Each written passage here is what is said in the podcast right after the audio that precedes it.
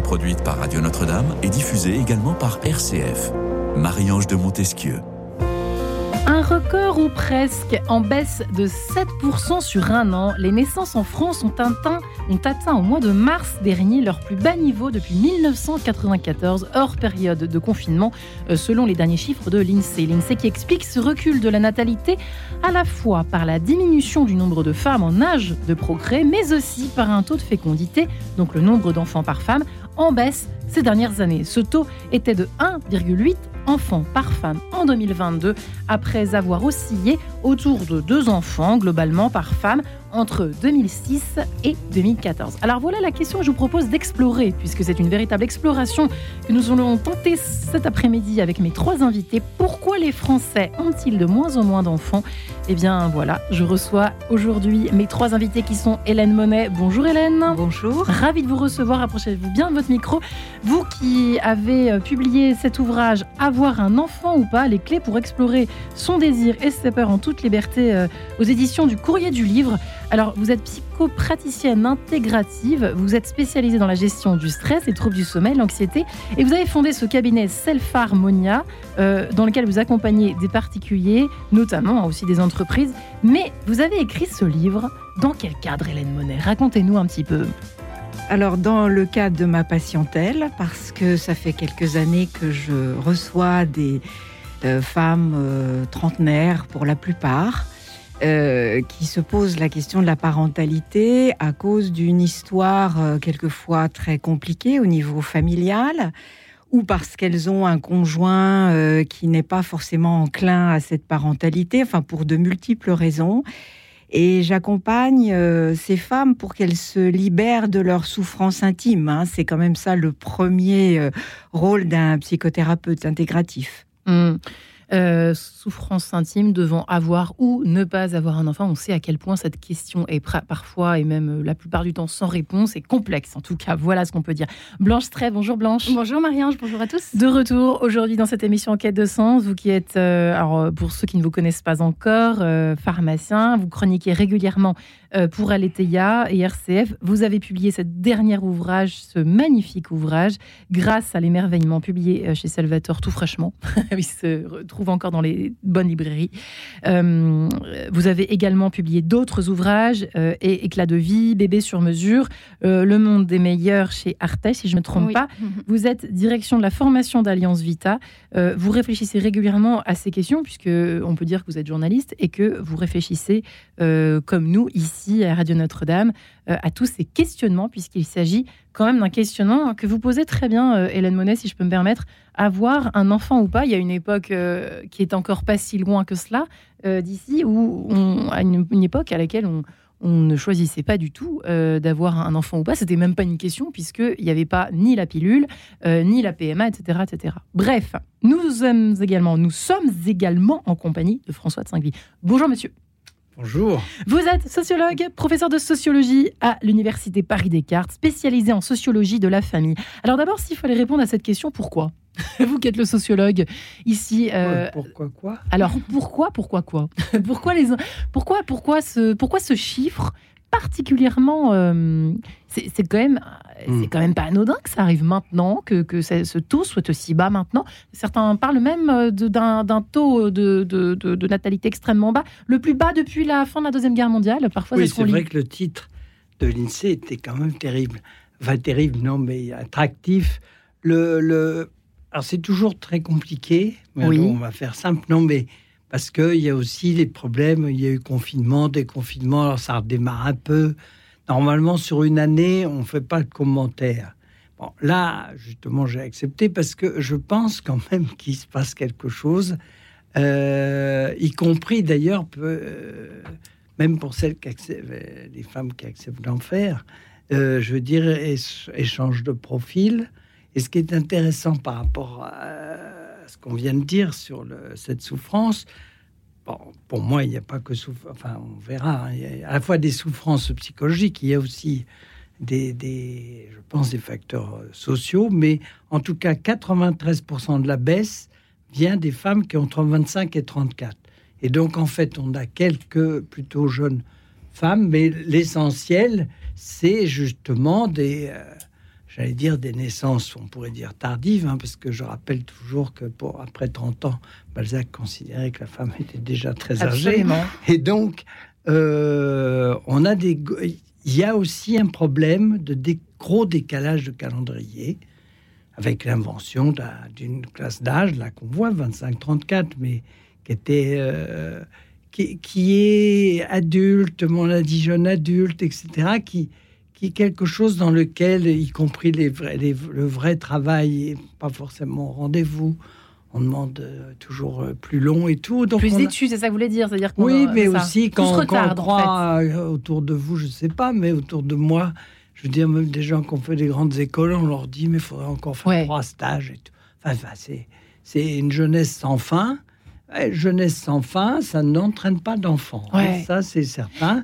Parce que l'enfant, l'enfant reste. Il y a plein d'autres choses dont je voudrais parler, après sur la baisse, mais reste, à mon avis, symboliquement, quand même une forme de, de, stabilité dans l'existence. C'est pas forcément la stabilité que tout le monde non, mais stabilité, ça peut être de faire un enfant seul. Hein. Pour moi, stable veut pas dire famille stable, euh, ordinaire, mais c'est quelque chose où on se dit éventuellement que justement, on en est euh, éventuellement capable. Hmm. Donc, c'est une forme. Il faut des conditions à la fois psychologiques, hein, c'est incontestable, il faut aussi des conditions sociales.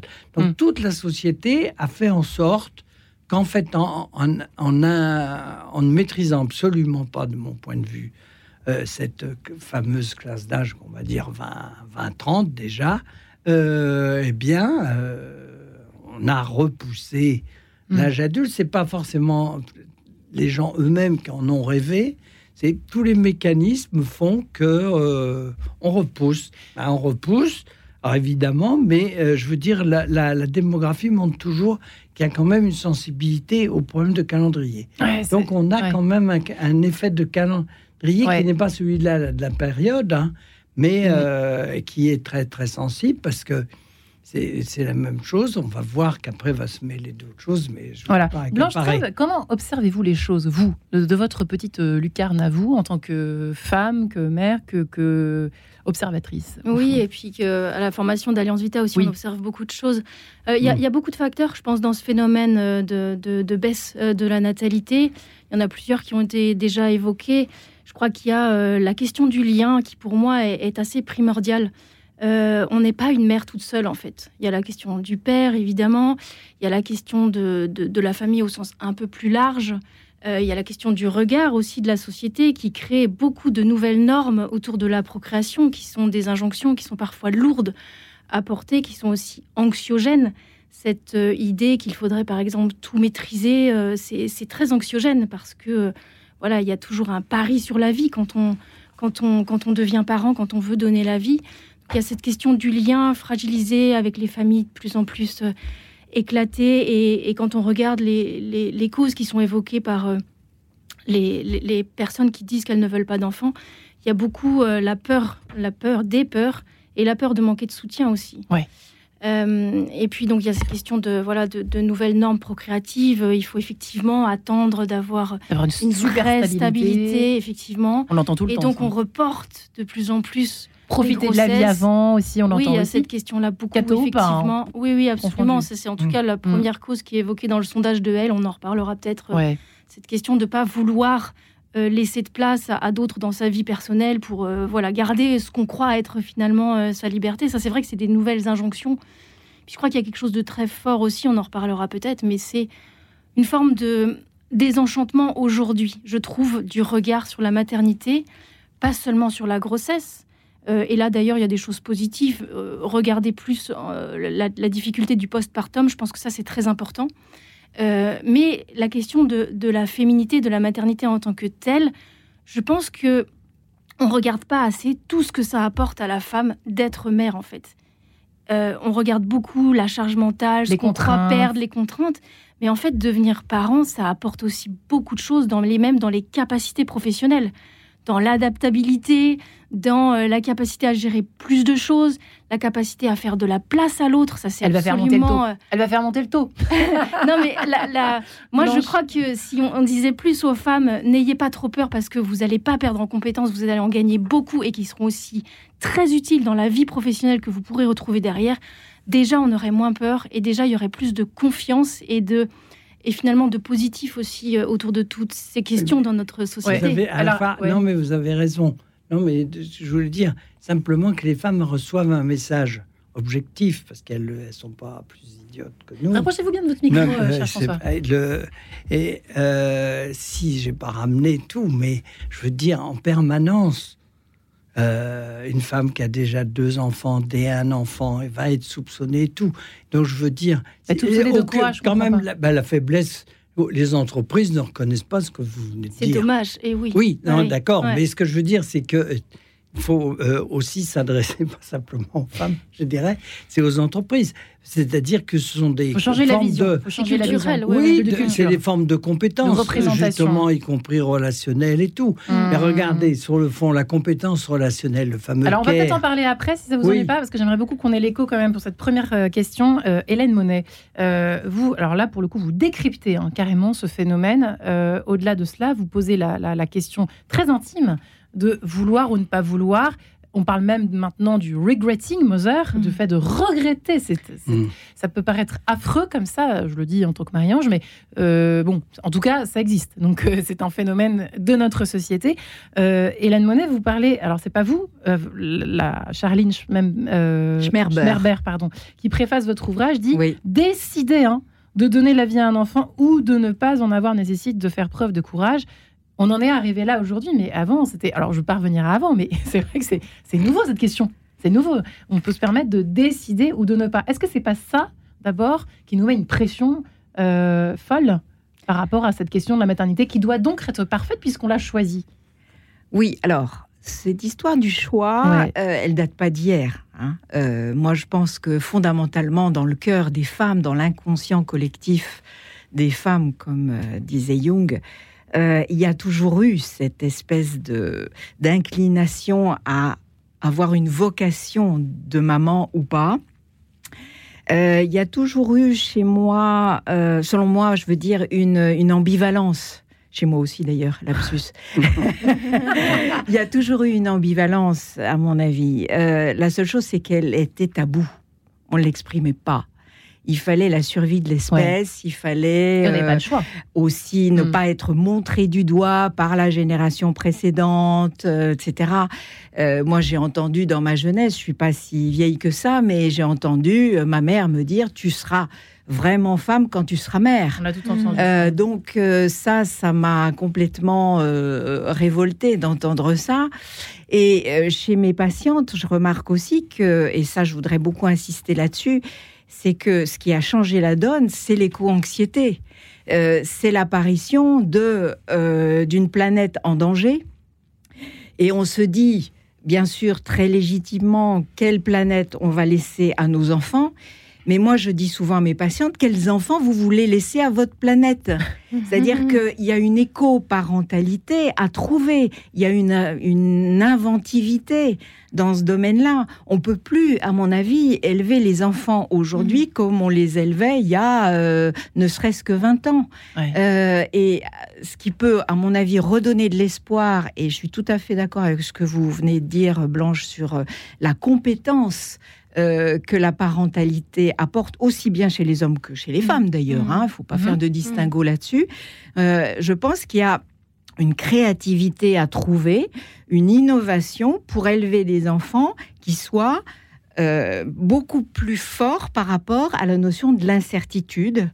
Euh, leur apprendre à gérer leurs peurs, à gérer leurs émotions. Ça, ça me semble absolument crucial, quelle que soit euh, la frange sociale à laquelle on appartient. Et juste pour chrétien ou pas. merci infiniment pour cette introduction, Hélène Monet. Euh, vous, voilà, ne tombiez à moins temps que votre livre. et, par rapport à ce que disait tout à l'heure François de Singly, c'est assez intéressant autour de, des espèces de d'âge euh, enfin, l'enfance qui se prolonge, est-ce que ça a un impact psychologique de votre, de votre point de vue? Est-ce que c'est vrai que ça joue? Alors, moi, je, ne dirais pas ça. Je dirais qu'il y, y, a plusieurs facteurs. Il y a les études, effectivement, plus longues pour certaines, mais il y a aussi euh, l'engagement professionnel où il est évident que les célibataires, femmes, ont beaucoup plus d'avantages par rapport euh, aux mères, par rapport à la place qui leur sont faites dans euh, les carrières professionnelles. Et donc, je pense très sincèrement qu'il y a aussi un rôle à jouer par l'entreprise euh, au niveau de la maternité, de la parentalité mmh. de façon générale, parce que bon, les congés de maternité ou de paternité, c'est très bien, mais quand on voit que on n'a pas vraiment intégré euh, ce que veut dire la charge mentale d'une femme qui est mère euh, dans l'entreprise, dans son emploi du temps, dans son, dans son potentiel euh, de, productivité, tout simplement, on, est très très en retard, me semble-t-il, à ce niveau-là. Il y a un pays en avance ou pas? Non, hmm. pas encore. Hein. C'est difficile à dire. Disons que les pays du Nord, on les cite souvent, les pays scandinaves ont une longueur d'avance, me semble-t-il, euh, la Suède et la Finlande en particulier. Mais bon, je ne suis pas assez compétente pour répondre sur euh, ce sujet. François de Singly, juste après, si vous le permettez, Vivaldi, n'est-ce pas? Voir cet extrait de cette sonate opus 2, numéro 3, si vous le permettez, violon, euh, pour violon et basse continue. Corrente, à tout de suite. En quête de sens, une émission produite par Radio Notre-Dame et diffusée également par RCF.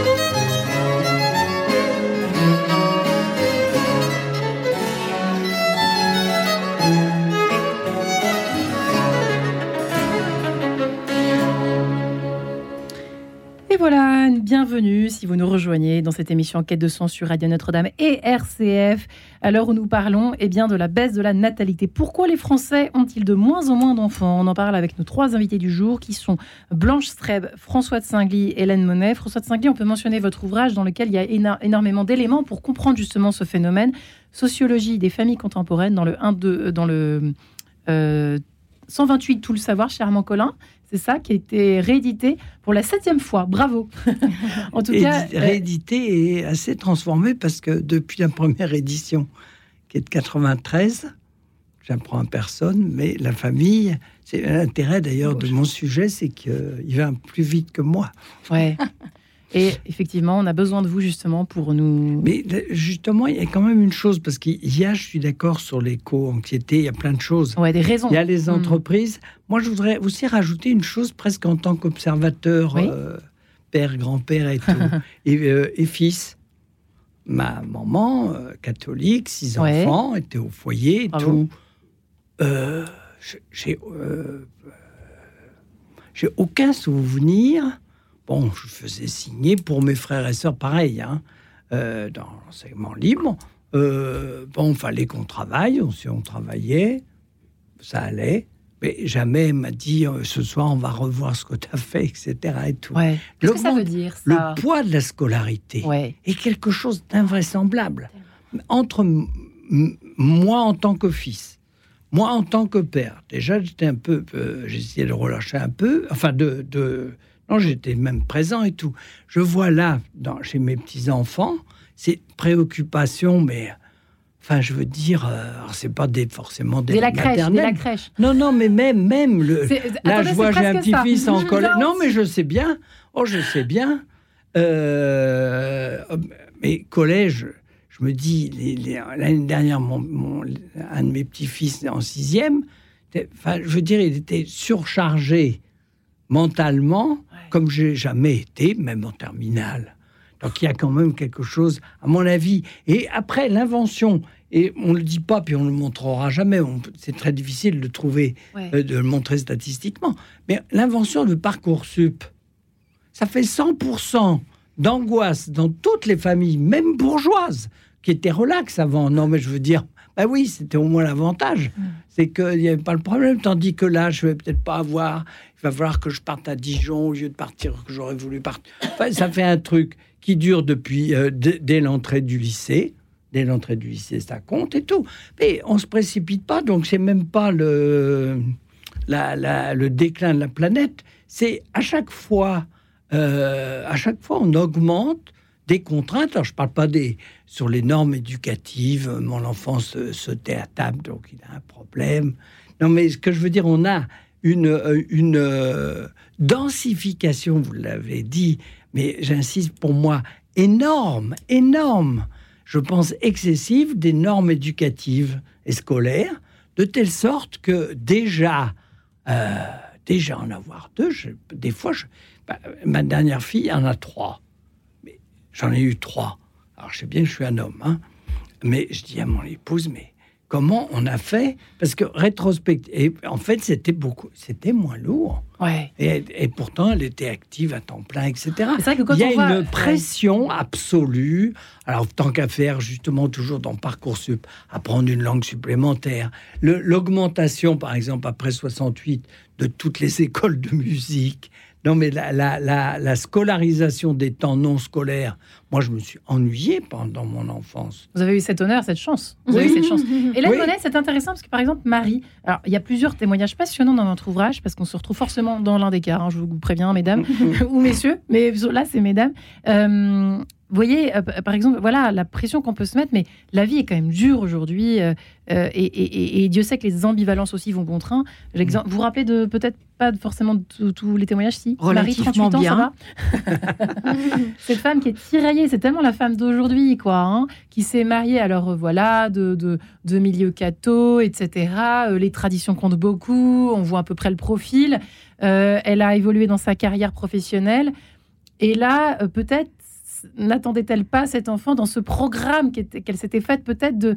Euh, en fait, on a l'impression que parfois c'est difficile d'être euh, un peu empêtré entre les, ce que on a hérité de nos parents, ce dont on a hérité de nos parents, et puis la vision de l'amour des enfants, euh, voilà les injonctions dont vient de parler à l'instant François de Singly. Tout ça est tellement complexe et difficile à digérer. Alors dans le cas de Marie, qui est très particulier, c'est une aristocrate qui a épousé un politicien qui est euh, cadre euh, CSP+, comme on dit, euh, dans une grande entreprise, en fait, elle avait une pression énorme socialement et je dirais transgénérationnelle de la pérennisation du nom de son mari.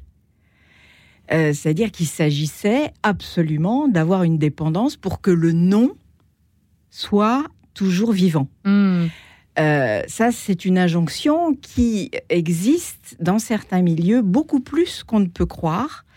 Euh, notamment par rapport à certaines cultures, pas seulement euh, la culture aristocrate, mais je parle aussi de, du cas de Jessica, qui est de culture juive et qui a cette pression aussi de sa maman, dont les ancêtres ont hélas péri à cause de la Shoah et qui, a une nécessité d'enfanter aussi, une pression importante.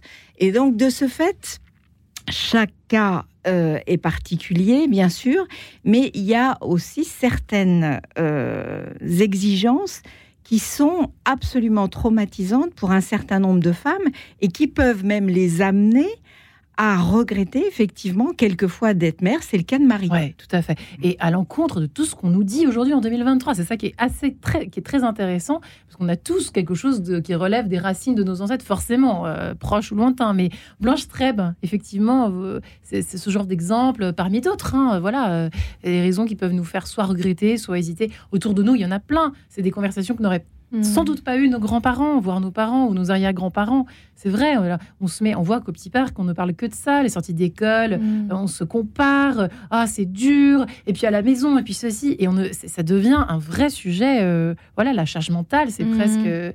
Euh, c'est presque un sujet aussi médical maintenant. C'est devenu un sujet de.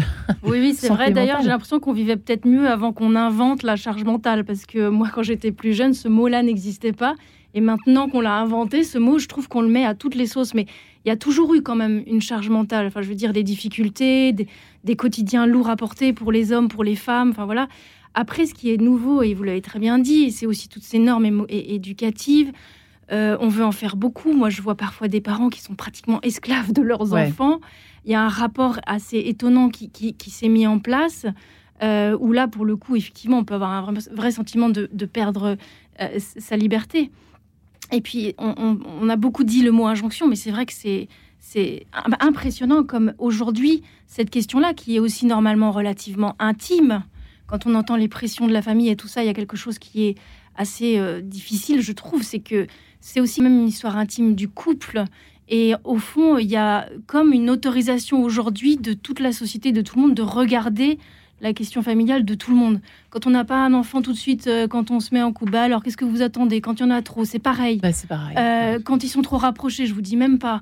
Euh, quand, quand, la femme est trop jeune aussi, c'est hyper difficile. Nous, on le voit à, Alliance Vita, on écoute beaucoup les, les, femmes qui ont des grossesses inattendues. Quand la grossesse arrive trop jeune, c'est une vraie question. Les femmes se disent, je suis trop jeune, alors qu'elles auraient, elles, seraient en capacité. mais en fait, toutes ces normes qui nous envahissent l'esprit, finalement, nous vole, je trouve, une forme de liberté aussi, une forme de pari aussi sur la vie, comme je disais tout à l'heure.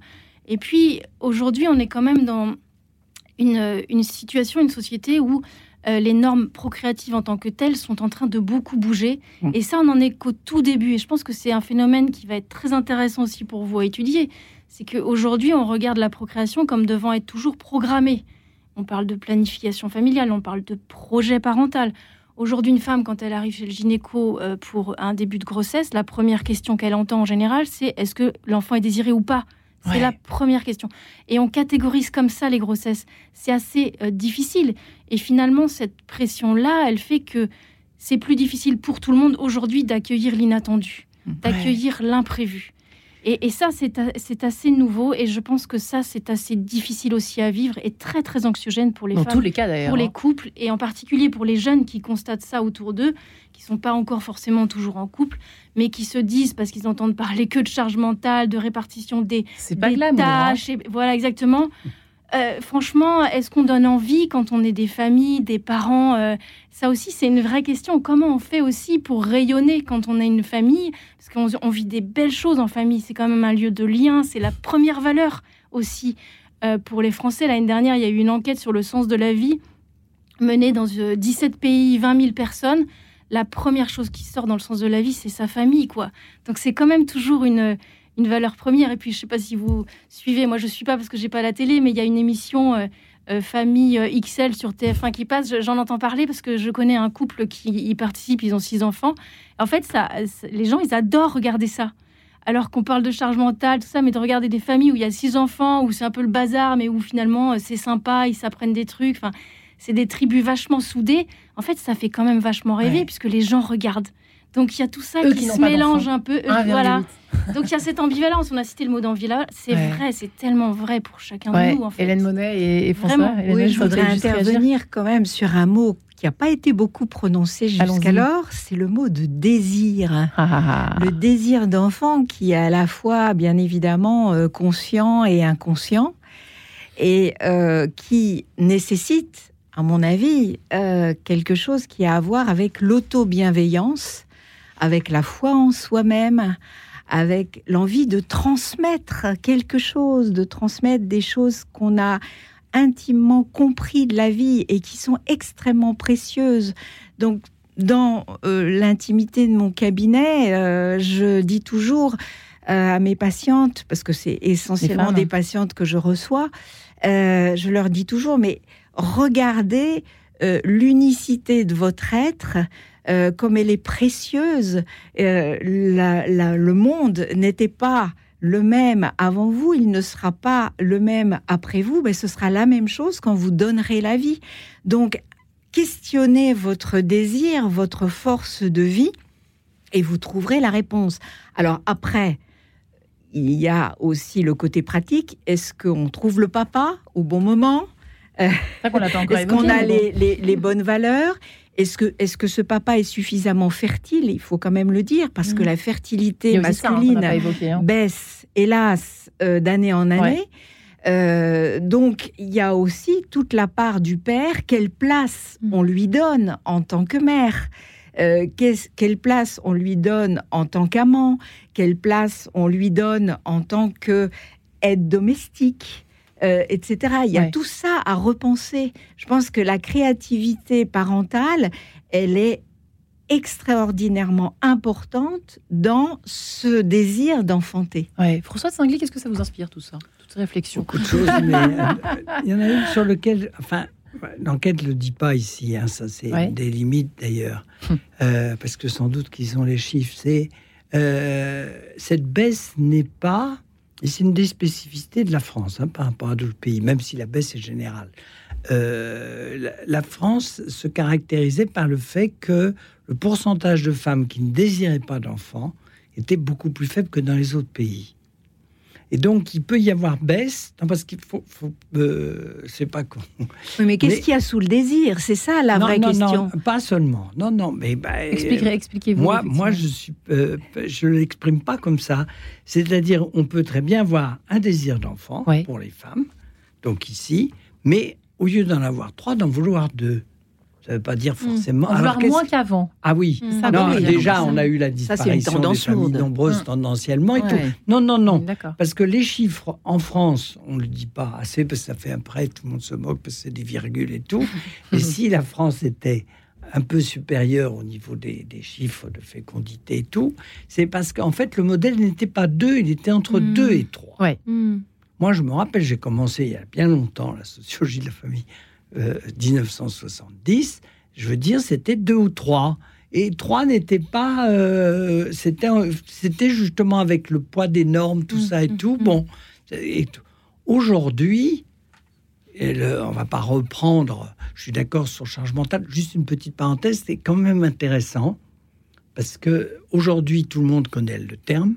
En fait, c'est un terme inventé par une sociologue dans les années 70 personne l'a entendu à ce moment-là. Moi, je l'ai lu. Non, non, mais parce que c'était. Mmh, ouais, personne l'a entendu à ce moment-là. Mais entendu au sens public et tout.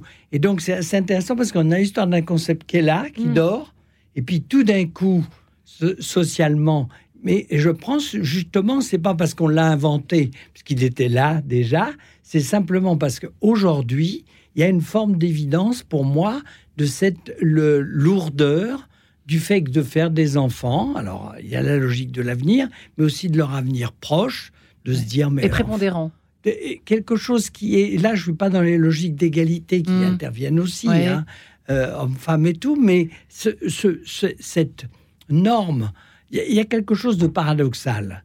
Euh, pomme d'api, Bayard Presse, mais à l'époque encore Bonne Presse, 1965 c'est justement la transformation des normes éducatives, pris d'ailleurs sur Montessori, puis on va voir Dolto, etc.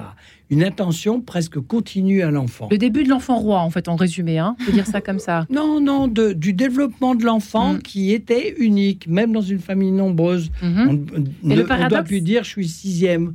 On dit euh, je suis mm. François, c'est pas la même mm. chose. Le paradoxe, donc, ben, le paradoxe, c'est arriver au moment où déjà la même. C'est pas, c'est pas complotiste, hein, mais c'est arrivé exactement au même, moment, que les statistiques de l'entrée des mères salariées. Parce qu'avant, les femmes arrêtaient même. Effectivement, c'est paradoxal. Ah non, mais on voit les deux courbes et tout. Et donc, on est totalement sur une, une, forme de double contrainte. Réussit ta vie, réussit tes enfants. Et le problème, c'est que la définition de l'enfant, ce qui est rarement dit au moment de la natalité, on dit que bah, c'est un enfant qui arrive. Mais non, c'est un enfant d'aujourd'hui. Les enfants d'aujourd'hui sont d'une lourdeur, entre guillemets, non, c'est pas élégant mais de d'attente, de, demande d'attention. Oui. Mais... Pas possible. Attendez, si vous le permettez, mesdames et messieurs. On ne changera pas le monde, figurez-vous. Dommage pour vous, François. Zoé Avril, à tout de suite. Quête de sens. Une émission produite par Radio Notre-Dame et diffusée également par RCF. On ne changera pas le monde, maman. Et on ne changera pas les gens, on ne changera pas le monde, maman. Ça ne passera pas avec le temps. Le Paris-Nantes me passionne, autant que mon voisin de voyage, qui parle très fort au téléphone et qui étale tous ses bagages. Il a toujours un Loden Asbin et il prend de haut le contrôleur et avec ses blagues il bassine la moitié du wagon fumeur. On changera pas le monde, maman, et on ne changera pas les gens, on ne changera pas le monde, maman. Faut vivre avec tout simplement.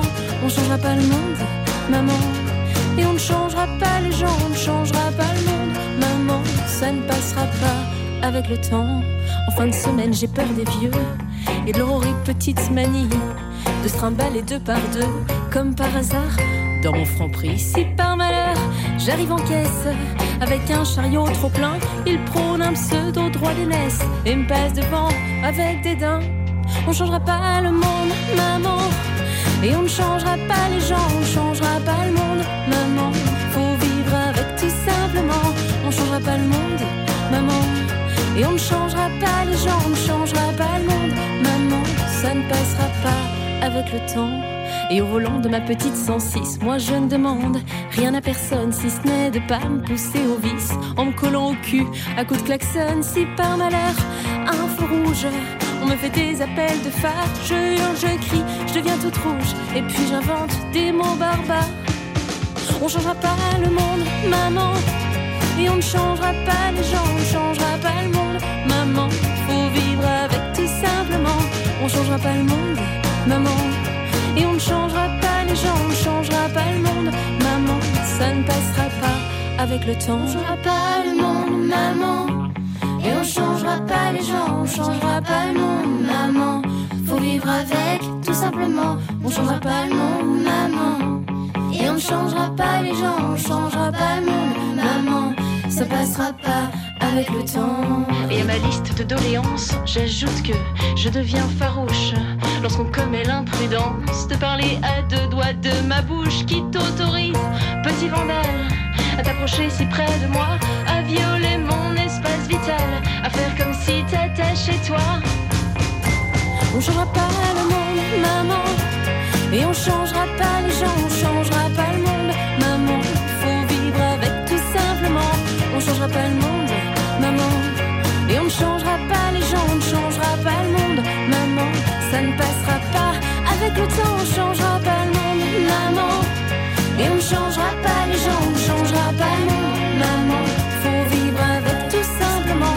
On changera pas le monde, maman.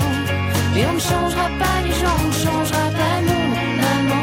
Ça ne passera pas avec le temps. Merci Zoé Avril. On ne changera pas le monde. Un petit peu quand même, je l'espère, individuellement, l'espérons-le en tout cas. Pourquoi les Français ont-ils de moins en moins d'enfants? On en parle aujourd'hui avec Hélène Monet, qui est venue avec son ouvrage passionnant Avoir un enfant ou pas euh, aux, éditions du Courrier du Livre. François de Singly, sociologue, j'ai pas dit que vous étiez psychopraticienne, euh, Hélène Monet. François de Singly, sociologue, qui a réédité cette sociologie euh, des familles contemporaines passionnante évolution justement hein, euh, de ce rapport au désir d'enfant, à la maternité, à la famille tout simplement.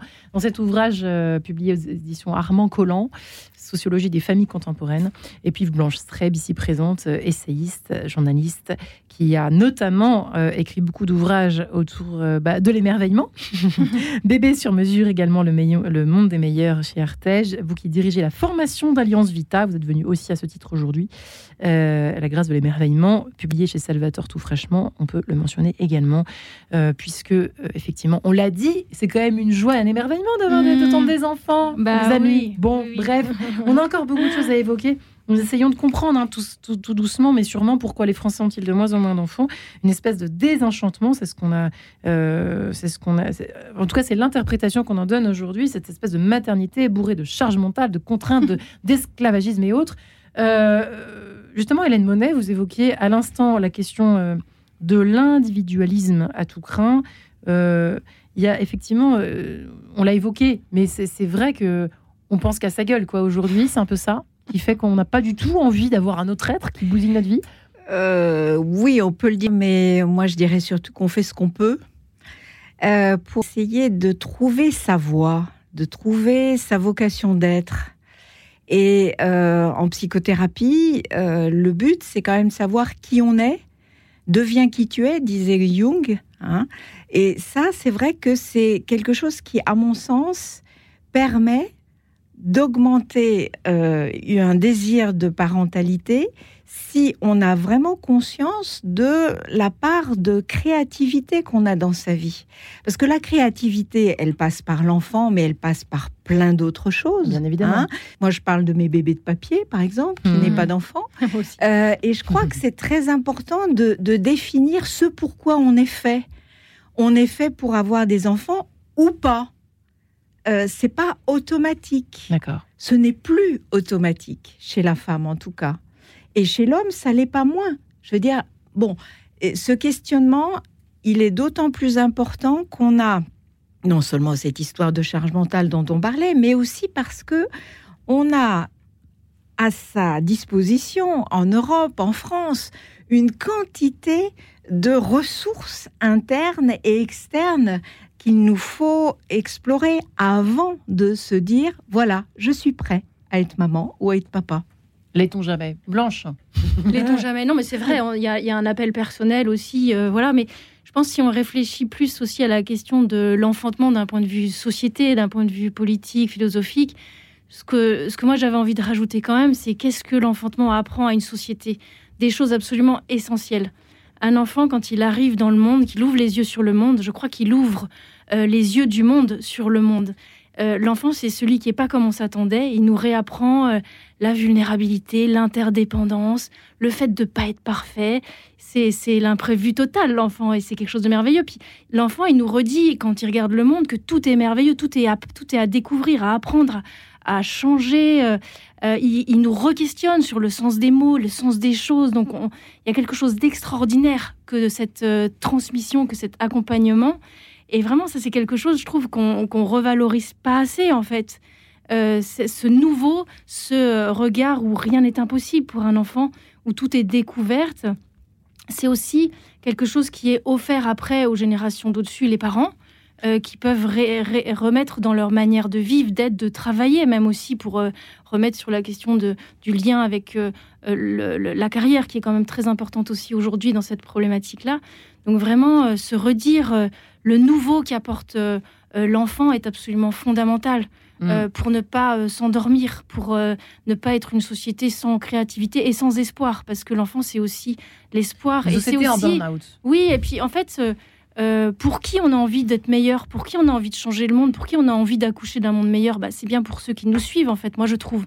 En tout cas, l'énergie positive que donne le fait qu'il y ait des enfants, prendre soin d'eux, les ouvrir à être aussi ce qu'ils doivent être. Moi aussi, j'aime beaucoup euh, Deviens qui tu es.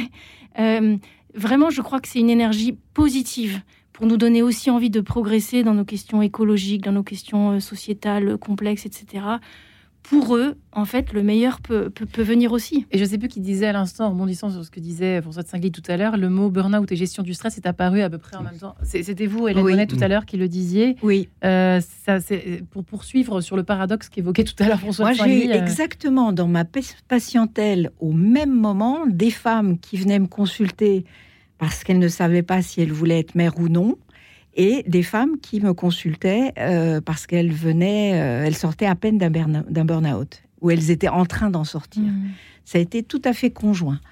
Alors à mon petit niveau, sociologiquement, ça veut peut-être pas dire grand-chose, mais en tout ah cas, euh, moi je l'ai constaté. Voilà. Ouais. François de Saint-Gilles, ça vous inspire quoi ça, pour, le coup, cette observation? Bah, C'est vrai que burn-out, c'est aussi pour moi surprenant. Alors là, franchement, je veux dire, si on prend l'histoire du travail, dans, l'histoire, je veux dire, on se dit, bon, quand même, c'est vrai qu'il y a des gens qui font des travaux insupportables. Mais enfin, historiquement, euh, ça aurait dû faire du 99%, mmh. à part quelques rentiers à la fin du 19e, aristocrates. Mais je veux dire, non, mais donc, on est dans. Euh, moi, ce que, une première chose que je voudrais dire, c'était que, en fait, on entend, pas forcément à Radio Notre-Dame, hein, dans une émission, mais quand même, on lit et tout. Après 68, il n'y a plus de normes et tout. Moi, ma thèse est totalement opposée. On n'a jamais eu autant de normes. Exactement. oui, mais il faut, il faut le répéter parce que tant qu'on dit qu'il n'y en a pas de ah, normes, alors on a l'impression, et qu'est-ce que c'est que ça? Ce serait l'anarchie. Moi, je parle de procureur mental. Ah oui, c'est. Vous parlez d'une police. Euh, non, on en avait. mais oui, qui était le. Non, je pense que si on veut l'avantage, excusez-moi de cette réflexion peut-être un peu déplacée, mais même par rapport à mon enfance, la religion avait une, tendance à unifier les différents types de normes. Non, mais les avait essayé de les. Euh, aujourd'hui, comme il n'y a, pas de principe d'unification, enfin, euh, il y a des gens qui croient et tout, mais majoritairement, majoritairement, les gens sont confrontés à des normes qui sont pas forcément ni absurdes ni euh, etc mais il n'y a aucun principe de coordination. Donc, c'est aussi euh, un principe de liberté, puisque c'est à moi de les coordonner. C'est quand même extrêmement difficile et donc, euh, on pourrait dire même fatigant. Par soi-même, de tout. Par soi-même. Alors, moi, j'aurais voulu rajouter une deuxième chose. C'était par rapport à. Excusez-moi, c'est Blanche. Blanche. Le, le, à la fois, je suis d'accord avec vous, euh, en tant que sociologue. Sur quoi? Non, mais d'accord sur le fait que, euh, on l'avait dit tout à l'heure, c'est des formes de compétences. De, On apprend des tas de choses. Heureusement que j'ai eu des enfants, parce que ce serait, pénible. Non, mais, non, mais du point de vue culturel, je suis obligé de faire de lire des trucs d'avant-garde et tout. Et j'aurais, spontanément non. Mais bon, justement, donc là, je suis d'accord sur le renouveau. Euh, et tout. Mais... prendre soin est une chose absolument géniale. De prendre soin. Et à la fois, on en est intimement convaincu. Et puis, toujours, on est quand même dans des sociétés hmm. qui vous renvoient un message. À part le confinement de 20 heures, hmm. après, on a oublié tous les métiers de soins, de prendre soin soit des personnes âgées, mais même dans les crèches, on ne recrute plus. Et, et, pourquoi Parce que des salaires misérables. Vous êtes très bon en maths, vous, faites, vous êtes ingénieur, vous, mm. êtes, vous êtes 4 sup, mm. euh, vous aimez les enfants, vous vous en mm. occupez, et vous êtes travailleur pauvre. Parce que c'est ça. C'est mal bah, euh, bah, il faut, Tant qu'on aura ça, je veux dire, Blanche sera formidable. Non, mais, les raisons économiques, on l'a pas assez cité, mais, c'est une vraie raison. C'est plus derrière des raisons économiques, parce que c'est l'économie. Les échos le citaient la semaine dernière. Non, c'est le système. Le système, derrière de mm. hiérarchisation de ce qui est bien, très bien, et euh, ce qui est moins bien. Bon, euh, pourquoi pas? Moi, je dirais et mm. tout. Mm. Ça, pour moi, c'est ça voit pas du rêve. scandale. Euh, parce qu'en fin de compte, la famille, la famille, c'est-à-dire chacun d'entre nous, je veux dire, alors on vous dit vous êtes formidable et tout, puis après vous vous trouvez euh, avec des euh, compétences. Là, je parle, si on parlait de la traduction de la mmh. compétence, rien du tout. Puis je vous dis, si vous prenez le, entre parenthèses, c'est le même, les mêmes années. Hein. Il y a eu Bayer Press, il y a eu le travail des euh, Bayer Press. Attendez, reprenez votre phrase. non, mais ce que je voulais dire, c'était que dans les années 60, il s'est passé plein de choses et on, ne rajoute pas aussi le fait que on est passé de la centration plutôt sur littéraire à la hiérarchie absolue scientifique des mathématiques. Et ça, ça jouait sur. Euh, mais ça joue aussi dans, Non, mais ça joue. Mais non, mais ça joue dans nos représentations, c'est-à-dire tout ce qui était un peu attention, parce que le littéraire, c'était quand même être une forme de sensibilité et tout. Alors, c'est bien. Ça ne compte plus comme avant. Moi, j'ai travaillé sur la lecture, j'avais des grands inspecteurs et tout. Il faut, faut favoriser la lecture. Alors, je disais, ah bon euh, Oui, mais mes garçons, non, parce que eux, ils préparent une école d'ingénieurs. Hmm. Sous-entendu, c'est des valeurs formidables pour les femmes. Hmm. Bah, les femmes ne sont pas forcément enchantées seulement d'avoir. C'est des valeurs, on pourrait dire pas universelles, mais quasiment. Hmm. En tout cas, le, il faut réhabiliter le prendre soin, y compris dans sa dimension professionnelle. Mm. Et je pense que ça serait positif pour la natalité. C'est vrai que là, on est vraiment dans, là où je rejoins peut-être François de Saint-Gilles, c'est de dire que là, dans, dans, le fait que la, la, la performance euh, euh, trône à tous les étages, en fait. On a l'impression que la performance doit être partout, dans la maternité, la paternité, la parentalité, la scolarité, le boulot, euh, les, les, fringues, le, le, niveau, le, le fait, les followers, enfin, tous les niveaux, en fait. Hein, Alors, il y, a un grand absent dans ce débat, c'est l'inconscient, quand même. me semble-t-il. Il y a quand même quelque chose qui est très important aussi, c'est le travail qu'on peut faire sur soi pour faire émerger euh, sa part d'inconscient et qui est justement apport euh, de d'anxiété. Hein. Mhm. Euh, voilà, tant qu'on n'a pas décrypté cette anxiété, on ne peut pas aller de l'avant. Et me semble-t-il, par rapport à ce que disait Monsieur de Singly tout à l'heure, c'est que l'inconscient est malheureusement pas assez pris en compte dans notre société. C'est-à-dire que euh, la part d'irrationnel, euh, elle prend trop de place justement parce qu'on n'écoute pas son inconscient suffisamment. On en est euh, l'esclave, on en est captif. Et donc, si on arrive à le connaître et à l'apprivoiser, on est beaucoup plus libre, on est beaucoup plus détendu. Et on est aussi beaucoup plus conscient de ce qu'est un choix, un choix mm. réel, un choix objectif. Mm. D'où le fait que vous, par exemple, vous invitez euh, les, vos lecteurs à s'interroger quand on est un peu bloqué par rapport à cette question à d'avoir un enfant ou pas. On est tout à fait dans notre sujet du jour. Ai-je réellement été désirée par ma mère? Est-ce que je me sens suffisamment adulte mature pour devenir mère? Qu'ai-je fondamentalement envie d'expérimenter en cette vie? Moi, X, suis-je vraiment faite pour devenir mère? Est-ce vraiment là où je suis appelée en tant que femme? Ou ai-je une autre voie prioritaire? En fait, c'est le questionnement finalement. Vous invitez à, nous, à se questionner. C'est ça que vous, invitez les, personnes à se faire, les couples. Ben, c'est de la maïotique socratienne. Tout simplement, hein, à s'interroger. Blanc. Après, il y a aussi quand même, euh, c'est tout ça, je suis parfaitement d'accord il y a aussi quand même la société, est-ce qu'elle favorise ou est-ce qu'elle favorise pas aussi les, femmes et les couples à avoir des enfants? On voit qu'il y a quand même un lien aussi profond entre euh, les pics de fécondité, etc., et les politiques familiales qui sont décidées. Et en particulier, euh, il y a un lien très fort entre euh, tout ce qui est fait pour aider les femmes à concilier la vie professionnelle et la vie personnelle, et tout ce qui est autour de l'accueil de l'enfant, tout ce qui est petite enfance en fait. Et ça, c'est aussi des leviers qui sont importants parce que quand on ne sait pas où on va aller, quand on ne sait pas si on sera soutenu, si on va y arriver, c'est extrêmement difficile.